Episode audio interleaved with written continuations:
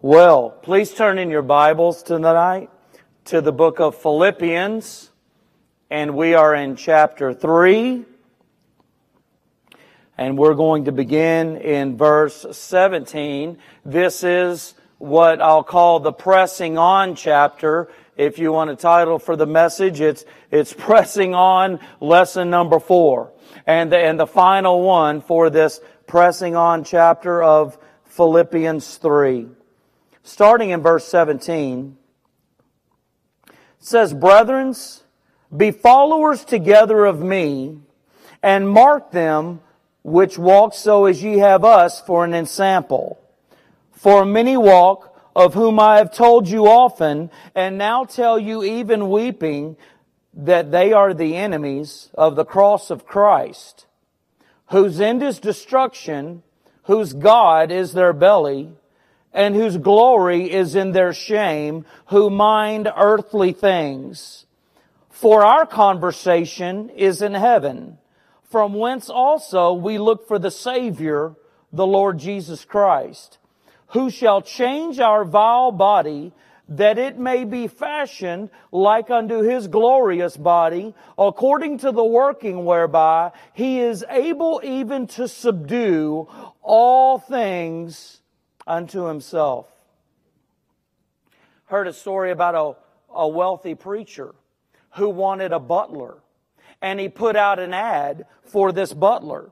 And the next morning, a young man shows up at the door, knocks on the door. He's dressed really nice. So the preacher opens the door and he says, Good morning. Can you have a warm fire in the fireplace going by 7 a.m. and can you have a good hearty breakfast on the table by 7:30? And the young man says, "Well, I I guess so." And then he goes on to say, Can you polish the silver? And can you wash dishes? And can you keep the house clean? And the young man now says, Wait just a minute. I was told you're a pastor and I'm thinking about getting married and I came to you to talk about it, but if there's that much work involved in it, forget it. I don't need it at all. And you know, that can be the attitude of the Christian. Or, and, and it's definitely those who hear about Christianity and, and reject the Lord as their Savior. You know, the thought of a, a relationship with the Lord that, that would require some responsibility and accountability on our part uh, for us to have something to do in it. There's not a lot of people who are going for that. You know, people can tend to, to want er-, anything to be done for them, you know, but, but to ask someone to sacrifice of their time or their treasures or their talents, you know, that there's not a lot of people who are desirous of something like that. But I tell you, for the true Christian, you know, that's going to press on, that lethargic attitude is not going to work because there's some pressing on for us to do. Now, we understand that we are only going to press on by faith, but as we press on by faith, we are going to find ourselves busy in the work of the Lord. We're going to find ourselves doing many things as we press on in faith, as this pressing on continues. And the first thing we're going to look at tonight is going to be following good examples. In verse 17, Paul writes, Brethren, be followers together of me. Some people want to pattern their lives after professional athletes. Some people want to pattern their lives after the rich and the famous in Hollywood. But for the true Christian, the Christian is going to want to pattern their lives after someone who loves the Lord Jesus Christ, who serves the Lord. It's going to be a quiet life. It's going to be a simple life. It's going to be a life that doesn't get a lot of attention, but that is the life that you and I are going to want to pattern ourselves after. It's something that belongs in you and I pressing on to, to follow the pattern of someone who has dedicated their life in service to the Lord. That's who we want to have our eye on. That's the example that we want to have. There are many examples like that in the world today with Christians. There were examples in that day, obviously. Paul was one. Paul even said that he was an example for the people to follow. He said that with no pride. He said that with no ego. The church at Philippi, they did not think Paul was bragging at all. He simply was a devoted servant of the Lord Jesus Christ. Somebody said it's not bragging if you can back it up. But, you know, Paul received that thorn in the flesh, something major to, to deal with pride. So this wasn't an ego thing. It was, it was just truly what Paul was. He was simply committed to the Lord and he lived his life for Jesus and the church at Philippi knew this. He was, he was committed thoroughly. And Paul didn't say that he was the only good example there, by the way, also. We all, we see here in verse 8, in verse 17, it says, mark them which walk so as ye have us for an example. So Paul was talking about others who were good examples as patterns to follow as we go back and think about the way he talked about Timothy and Epaphroditus. He was, he could very well be talking about them as also a pattern to follow. There were most likely uh, others that were in the church in the very presence of the people at Philippi that could be followed as a good example. Of course, we know that Euodias and Syntyche, those were who wanted to be served by one another, those who were causing division, those wouldn't be the examples, but there are usually going to be examples in the church that are going to be a good godly example to follow. You know, you think about all the problems that the church at Corinth had, but the church at Ste- uh, the, the, the house of Stephanus, the family of Stephanus, they addicted themselves to the ministry of the saints. They were a good example of those who were serving Christ in the midst of everything that was going on. And, and the church at Philippi, they had examples right there in their presence that they could follow. I wonder if there were any, though, in that church who were looking at these two women, Euodias and Syntyche, and the problems they were having and thinking about leaving the church. It's very possible that there were some. It amazes me that you can have a church full of people, you can have a, a, a church with a hundred people in it, and somebody's thinking about leaving the church because of one. Because of one person in the church. You know, we have to be very careful who we focus our attention on because we could we could have bad examples that we are following just as well as as what's instructed here about having a good example to follow. Uh, to focus on on the one that somebody would have a problem with that is pressing that one down. But i tell you what it's encouraging and to be able to press on by faith, we have the blessing of great examples of Christians today who are living for the Lord Jesus Christ. They lift me up, it picks me up, and it helps me to continue pressing on by faith. It's important who we look to. I, I, w- I would invite us all to, to examine the lives of some Christians. Of course, not judgmental, but, but examining and looking at those who you admire the qualities of. You admire the spiritual labor in their life. And, and get close to them. Follow them closely. Don't just compliment someone at, the, at their faithfulness to the Lord, but conform your life to that. Be an imitator of that. Not that, not that your walk's going to be false, but the Lord is our example and someone that's following His example, you and I can follow the example of. Can we look to those people?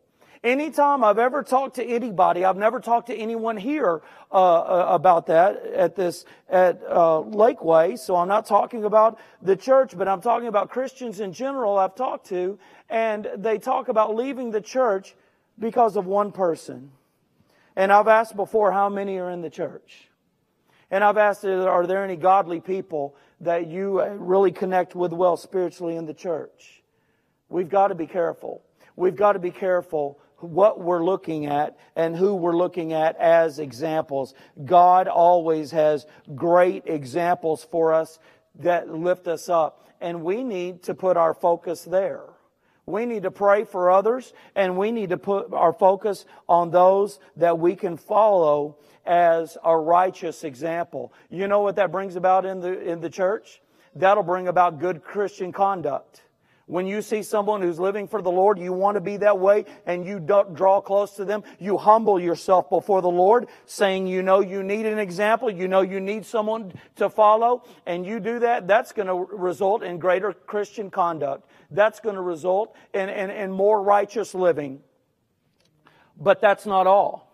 That's not all. If you look here in, in verse 17, it says, Brethren, be followers together of me. We not only find an imitation that ought to be done, imitating another in this phrase, but we find also unity. It's going, we've, we've spoken about unity in past chapters to this church because that's desperately what the church needs. And just think about it. If you have those who are, who are, who are looking at the good qualities in others, if you have those who are looking to glean from other Christians, you're, you're going to have a lot of unity there. You're going to have one that is humbling themselves before the Lord, knowing that that's where they are in their walk and they need a good example. And if you are walking as that good example and, and, and that connection is being made, it's going to bring about a unity in the church. And that's what every church needs to, to follow a Christian as a good example. You know, there's a problem with someone who's not willing to do that. You know, if there's, if there's someone that would only look at, at, at one that would make them want to leave, uh, and, and if one will just not look to that Christian that they can follow, that they can receive good advice from, that they can humble themselves before knowing that they need it, look, that's going to cause division. That, that's a dividing aspect uh, of a stubbornness in someone. So, so we see that this is just as important for the righteous living in the church, and it's just as important for unity within the church, that we follow good examples. But not only that, we, we also see that we need to be familiar with our enemies familiar with the enemies of the cross of Christ if we're going to press on by faith. Verse 18 and 19, Paul says, For many walk, of, who, of whom I've told you often, and now tell you, even weeping, that they are the enemies of the cross of Christ, whose end is destruction, whose God is their belly, and whose glory is in their shame, who mind earthly things there are many enemies of the cross of Christ all around us. There are two things for you and I to work, to look at here and to work on here. And that is, we cannot dwell with the unsaved. We can't dwell with the enemies of the cross of Christ. But as I say that, we're not in isolation from them, and we shouldn't be, because we should be reaching them for Jesus Christ. Look, we have, we have an insulation in Christ. He, he, he promises to protect us and take care of us, but, but nowhere are we to be isolated. There are some Christians, and they have come up with a solution of isolating themselves from the world, isolating themselves from those who are lost. And I just wonder where the plan is in that, that they might be saved because God uses His people to share the gospel. I mean, the reason why I got saved is because someone told me about Jesus. And most likely the reason why you got saved is because someone shared the word of God with you or you heard the preaching of the gospel and you were saved. So, so someone in isolation is going to be a lot worse off but we understand that we're not to dwell with them. Yet we rub shoulders with them every day in the world. We're, we are to evangelize them, but we are to be able to identify the enemies of the cross of Christ that we wouldn't dwell with them. And there are different ways we see here that we can identify the enemies of the cross of Christ. And it said, first of all, there's many of them we see in verse 18. In verse 19, let, let's step down to where it says, whose God is their belly. Now look, to it's it's missing the mark to think about gluttony in this because that's one of a million things that could be going on uh, as far as in offense of the cross of Christ as an enemy. This is speaking of the sensual impulses of a person, the desire to please self in whatever it may be. The desire is not for the things of God. The desire is a carnal, worldly appetite. It's a constant appetite. Every meal is the world, and, and you see that and you identify the enemies of the cross of Christ that way. But not only that, we see uh, an attitude that we can identify the enemies of the cross of Christ with. Uh, the attitude, you know, about sin changes after one gets saved. Yeah, uh, there's a lost sinner and then there's a saved sinner. And the difference in the saved sinner that's walking with the Lord, that, that Christian is going to trip into sin. And maybe even in public. And they're going to be embarrassed about it. And they're going to be humiliated about it. But when you're talking about the enemies of the cross of Christ, they love the attention that comes for their sinfulness. They brag on their sinfulness. They love it and they're looking for more of it. They don't have that convicting attitude that comes to the child of God once they have been saved. They, they have no shame in their game. Their, their, their aim is sinfulness, and there's no shame in it for them. But there's also an attention that you'll see. Their mind, the Bible says, is on earthly things. The attitude or the, the attention is on earthly things. The enemies of the cross are looking to gratify the flesh. Their mind is always on that. You will see an overwhelming selfishness in that, that they want to gratify the flesh. They want to partake in the temporary pleasures of this earth. And it's an ongoing thing. And this is an identifying mark of the enemies of the cross of Christ. But let's go back to the first portion of verse 19 that I left out on purpose, that we might consider their afterlife the afterlife of the enemies of the cross of Christ. It says, whose end is destruction. This is the doom of eternal misery for the one who knows not Christ as their Lord and Savior. It's the final ruin of the unsaved. The word used here is destruction. And as Paul has spoken to them many times before of the enemies of the cross of Christ, now he speaks of the enemies of the cross of Christ in weeping. And, and this word weeping, in its strongest sense, it's speaking of a wailing. It's, it's a wailing, and there's a gut wrenching pain that goes on in the thought of those who are headed to their end, and their end is destruction because they reject the Lord Jesus Christ. And it brings Paul to wailing and weeping over them. The lost are going to be separated from God forever in eternity.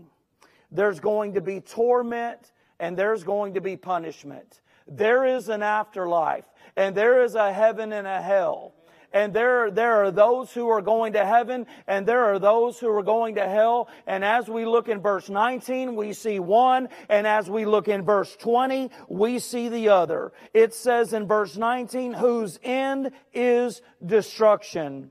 But in verse 20, it says, for our conversation is in heaven, from whence also we look for the Savior, the Lord Jesus Christ. We see that, that, motivates in you and I a witness and a work. That motivates in you and I a powerful witness and pressing on by faith. We press on by faith because of many things. Here we see because of eternity. Because heaven is our home. The Bible says here that our conversation is in heaven. And that word conversation sometimes means the way of life, the way we live our life. And that fits in according to the text here. But what this primarily means here, it's speaking of our citizenship. The Christian's citizenship is already in heaven. If it's not secure, and if it's not a, a, a, safe, secure, final thing that's already done and already sealed for us, how can we be considered citizens of heaven already? It's because we have blessed assurance in Jesus Christ. We're not trusting in anything of ourselves. We're not trusting in anything we could do. We're trusting in what Jesus Christ did when on the cross he said, it is finished. We have a home in heaven. We have a dual citizenship right now, if you will, and it's legal because we are, are members of, of the, the heavenly kingdom and we are part of an earthly nation. And our priorities ought to go in line according to that uh, lineup there. Our heavenly kingdom is what we are a citizen of first, and we are to prioritize our life in that order. We're tempted by the world. We're tempted by the world, and great Christians can many times all of a sudden can find, themselves consumed with the world and just a little bit of time for God. So Paul refreshes these Christians by letting them know, look, your citizenship is in heaven now. That's set your focus, set your thoughts, set your heart upon heaven. Heaven is your home, and things ought to be prioritized in that order. The lost can only have an earthly mindset. The lost can only desire and, and aim for the temporary pleasures on this earth, earthly things. And if we do the same, we fail in the mission that God has given you and I. Because lost people are thirsty for living water and they don't realize it. But if our affections and our life and our lifestyle looks the same as theirs, they're not going to be able to find it in us. Our witness is going to be very weak and, and we're not going to be able to be used in that for God. So we're reminded to keep our focus on heavenly things so that the unsaved can be drawn to us for living water.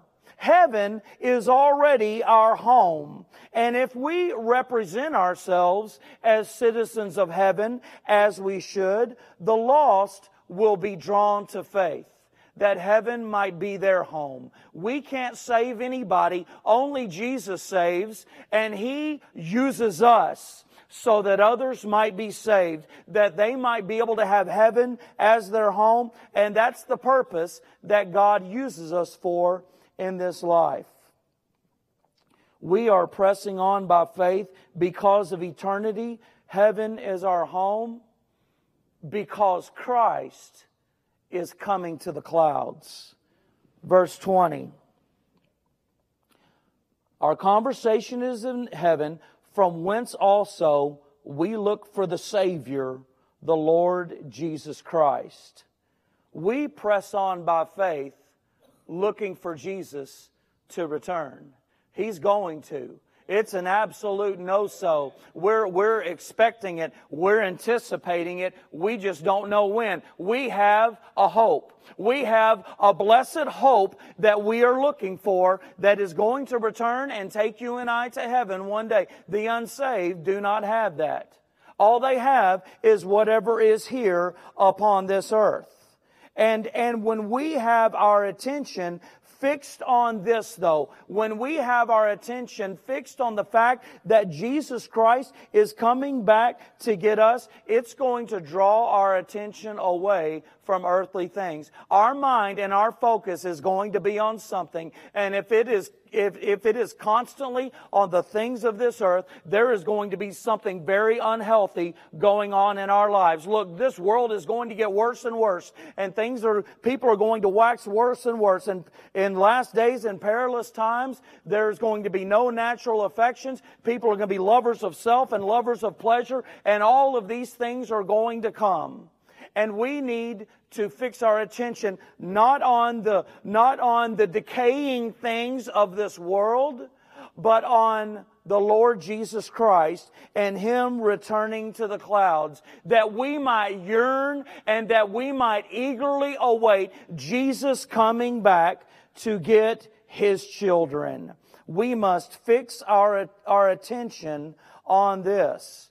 Look, we're going to heaven and Christ is taking us there. He himself is coming back to get you and I to take us to heaven. This is something for you and I to be encouraged about. Look, it could happen at any time. We can continue to press on by faith because of our blessed hope that is surely coming to get you and I.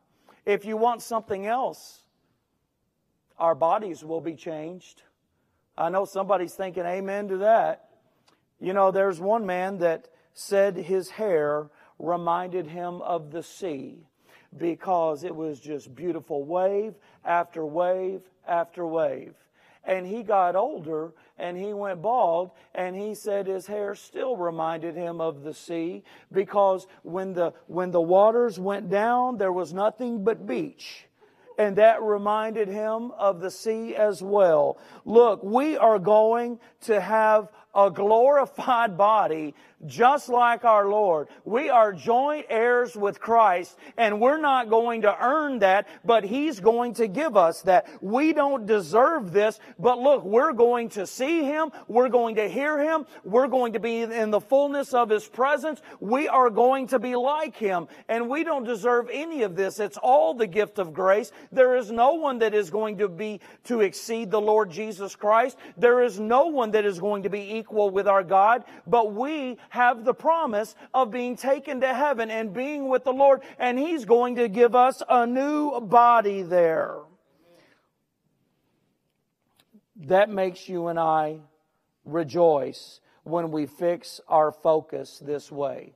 The Lord is going to do something for us that only He can do the idea of taking a man from the dust of the ground who has died and raising him up and taking him to heaven. Look, that is something only the power of the one who made man from the dust of the ground can do. And that is God, Almighty God, the only one with unequal power and, and nothing exceeds him is God. And God has promised us this and God is going to do these things for us and we are going to be with Him for eternity in heaven. It is a gift. It is not something we can pay for or earn. You can't pay for a gift. And the Bible says that the wages of sin is death, but the gift of God is eternal life through Jesus Christ our Lord. This is something that has been given to us by grace and through faith. But I invite you as we start to close to remember the unsaved. What does it say about the unsaved? Whose end is destruction. Do we weep for them? As we press on by faith, there ought to be a pressure on our heart for our purpose in Christ that we reach those who are unsaved. Now, that's some pretty strong languages language, the enemies of the cross of Christ. And if someone has, uh, among them has passed God's deadline, we don't know it. And we ought to weep for all the unsaved, that they might be saved. Are we reaching out to the enemies of the cross? Because that's what we're to be doing. Is our lifestyle drawing them to the Lord? Are we showing them something peculiar and something different that's going to draw them? Is our conduct matching our citizenship.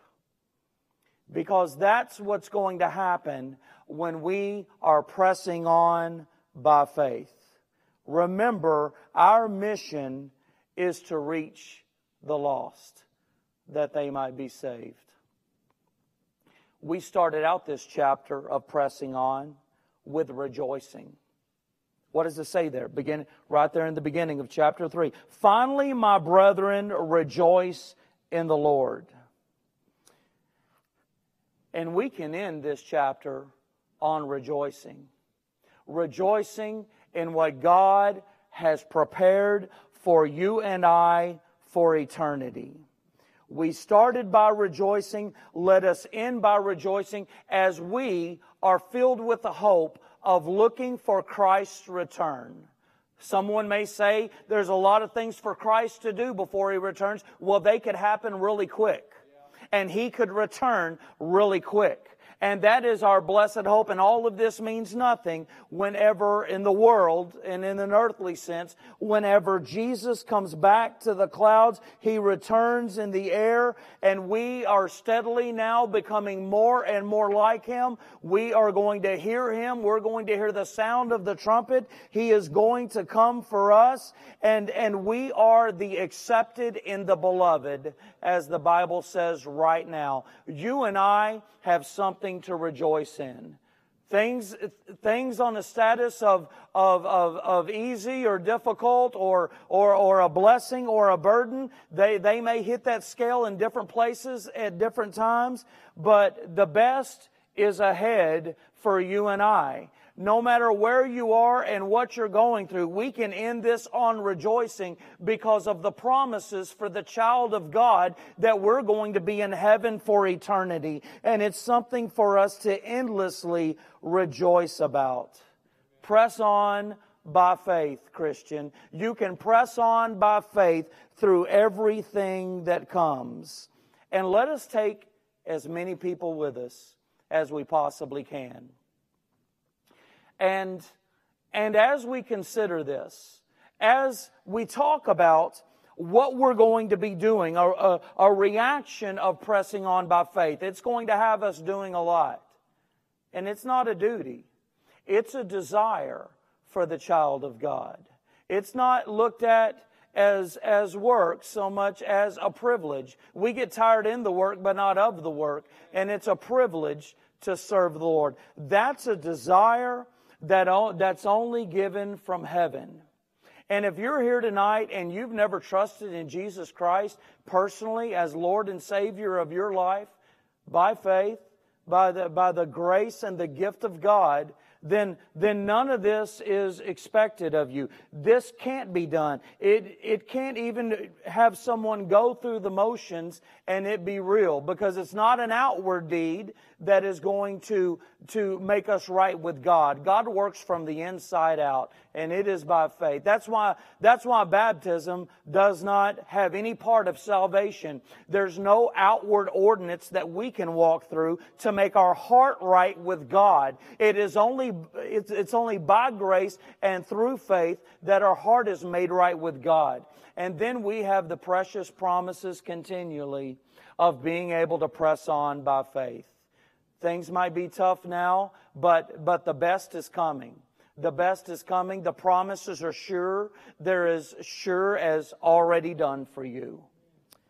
Let us go to the Lord in a word of prayer as we close Bible study tonight. It was great to be with you and uh, have your attention. Um, Terry Metter, would you close us in a word of prayer, sir?